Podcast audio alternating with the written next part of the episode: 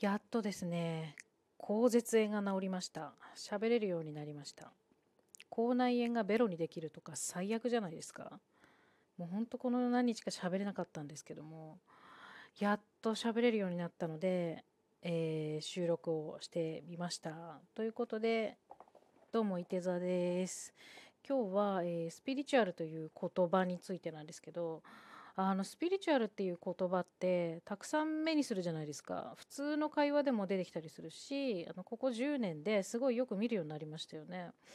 で今日はスピリチュアルの意味とかってことじゃなくってこの言葉自体と出会ったのはいつどこでっていうのがテーマです。あの私がこのスピリチュアルという言葉に出会ったのは本屋さんだったんですね。あの普通にムーンを買ってついでにフロアうろうろしていてで目についたのが終末医療という本の分野の棚だったんですよ。あの本のタイトルにスピリチュアルってついてたんですよね。でスピリチュアルとかスピリチュアリティとかっていうのを見てあの安易にスピリチュアルって終末医療の言葉なんだってそこで思ったのが多分最初のやつとの出会いだったのかなと思います。あの死を目前にする分野じゃないですか。で死を目前にするとその運命を受け入れるために例えば葛藤があったりするとよく聞くんですよね。その分野にちょっと行ったことはないけれどもそういうふうに聞きますし例えば死を抵抗してみるとか悲しんだりもちろんしますけどもちょっと人生の意味を考えてみたりとかあの週末という特殊分野じゃないですか。でそこで自分と向き合ったりっていうのをこのスピリット？つまり魂とかっていうことと言うんだろうなというのでこれをスピリチュアリティって言うんだろうなと。で勝手にそこのであの23ページの立ち読みで思い込んでですねこれが私の初スピリチュアリティスピリチュアルの体験だったんですよね。でなんでこのテーマかって今日言いますとスピリチュアルっていう言葉って結構人によってって使い方違くないですかね？あの持たせる意味が違うなって感じるからなんですけども何というか1のことを言ってるのに1.1の人と0.8の人がいるみたいななんかこうすっごい近いけど微妙なズレを感じたりちょっとするんですよね。でそれで言葉がめっちゃ普及しているから普及しているうちになんとなく変わってきてるのかその人の思い入れがあるのかあとはもうこの出会いのきっかけが影響して意味が違うのかとかっていろいろ考えてみたんですよね。でこの違和感のですね決定的な出来事がこの出会った何年後かにありましてですねあの私趣味で病院に勤めてたことが何回かあるんですけどもそのある病院に勤めていた時にたまたまなんかの雑談かなんかで占いの話になったんですよね。で私 12, 12歳からやってます的な話になったんですよ。でそしたらそこにいたあの勤めて長いもうおばちゃんですねベテランが「えー、じゃあスピリチュアル系ってこと?」って普通に聞いてきたんですよね。で超ベテランに言われたんですごいびっくりしちゃって私からしたら「いやいやあんたの分野でしょ」って思ってるわけですよね。なのであの終末医療って医療の用語じゃないんかと。というところであの正反対の何かこういやいやあんたでしょいやいやお前だろみたいな違いを感じたわけですよ。なのでその人によって食い違いすぎることがあるわけだねというふうにそこら辺で誘ったわけですよね。でそれまではあの占いに関わる言葉だともう大して思ってなかったのでえー、っていう感じではあるんですがちょっとマスオさんっぽかったよね。そんで私あの根は真面目じゃないですか。知らんけど。なんであのどっかこう真面目にこの言葉を研究してる言葉をっていうと変？この分野？よく知らんけどスピリチュアルという分野を真面目にあの研究なさってる方がいるんではないかといろいろ調べてみたんですよねその後ね。でそしたらスピリチュアリティをアカデミックに研究している大学教授という方を見つけましてでそれが今会員として在籍してるトランスパーソナル学会なんですよね。はい、あのその時にもう「あのあいたはいろ」っていう勢いで入ったんですけどいて座ですよね。なので、えー、スピリチュアリティというものをそういう分野であの知ろうと思ってちょっとやってみたんですよ。今も入ってまして6年7年目かな。あの鏡隆二先生が理事を務めていらっしゃって2年に1回論文を出してくださるので、えー、面白いです先生術的なお話がありましてですね生で聞いてもわからないので文章でいただいております。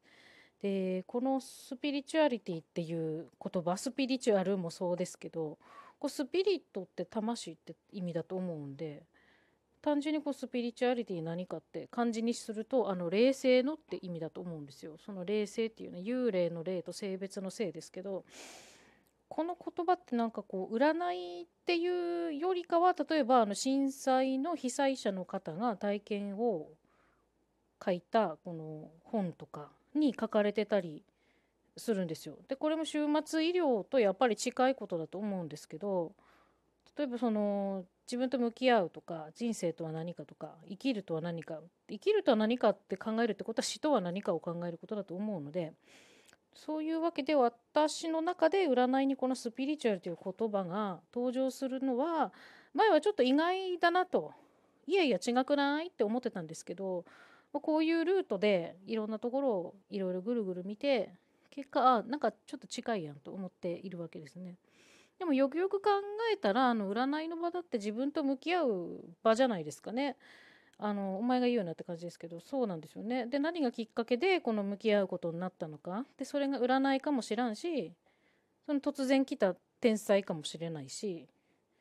あとそうですよね。あのそれでどっちにしろもう日本人には結構衝撃的なことじゃないですか。あの知らなかったことがいきなり知らしめられてしまうというか。占いそういうとこありますよねあの斜めからの意見来たりとかするじゃないですかね思ってもいないこととかねであと、まあ、良い衝撃がそういう意味では良い衝撃であるわけですけど天才とか病気っていうのはあの良い衝撃ではないですよね。でも何かこのすんごいことをきっかけにあの自分と向き合うことになってしまったりするわけですよね。でそういうそのもし良い方のね良い方の変化を占いでこのお客様に与えることができたんだったら私はちょっと違和感よりも良かったんじゃないっていうふうに嬉しくなったり思いました。まあなんかこのスピリチュアルに限らず新しい言葉ってもう日々生まれてるじゃないですか。これがまた若い人だけとは限らないところがいいですよね。鈍感力とかね。あのー、ありますよね。でこういうあのライターとしては言葉に毎日触れるお仕事なのでこの新しい言葉が生まれたり、えっと、流行りによってこうだんだん普及して一気に普及するような言葉とかが結構単純に面白いですよね。で言葉ってあの進化じゃんって思ってるので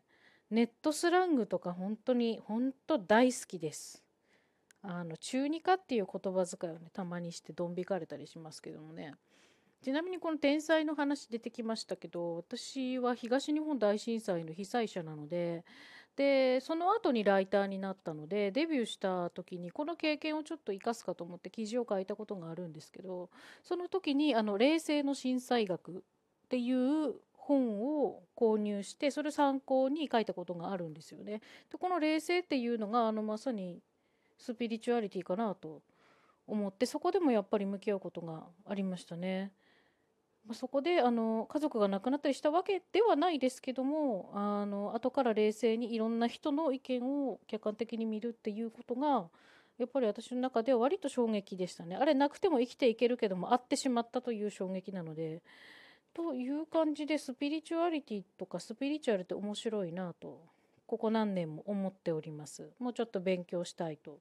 思ってます。あとあなたの意見も聞きたいので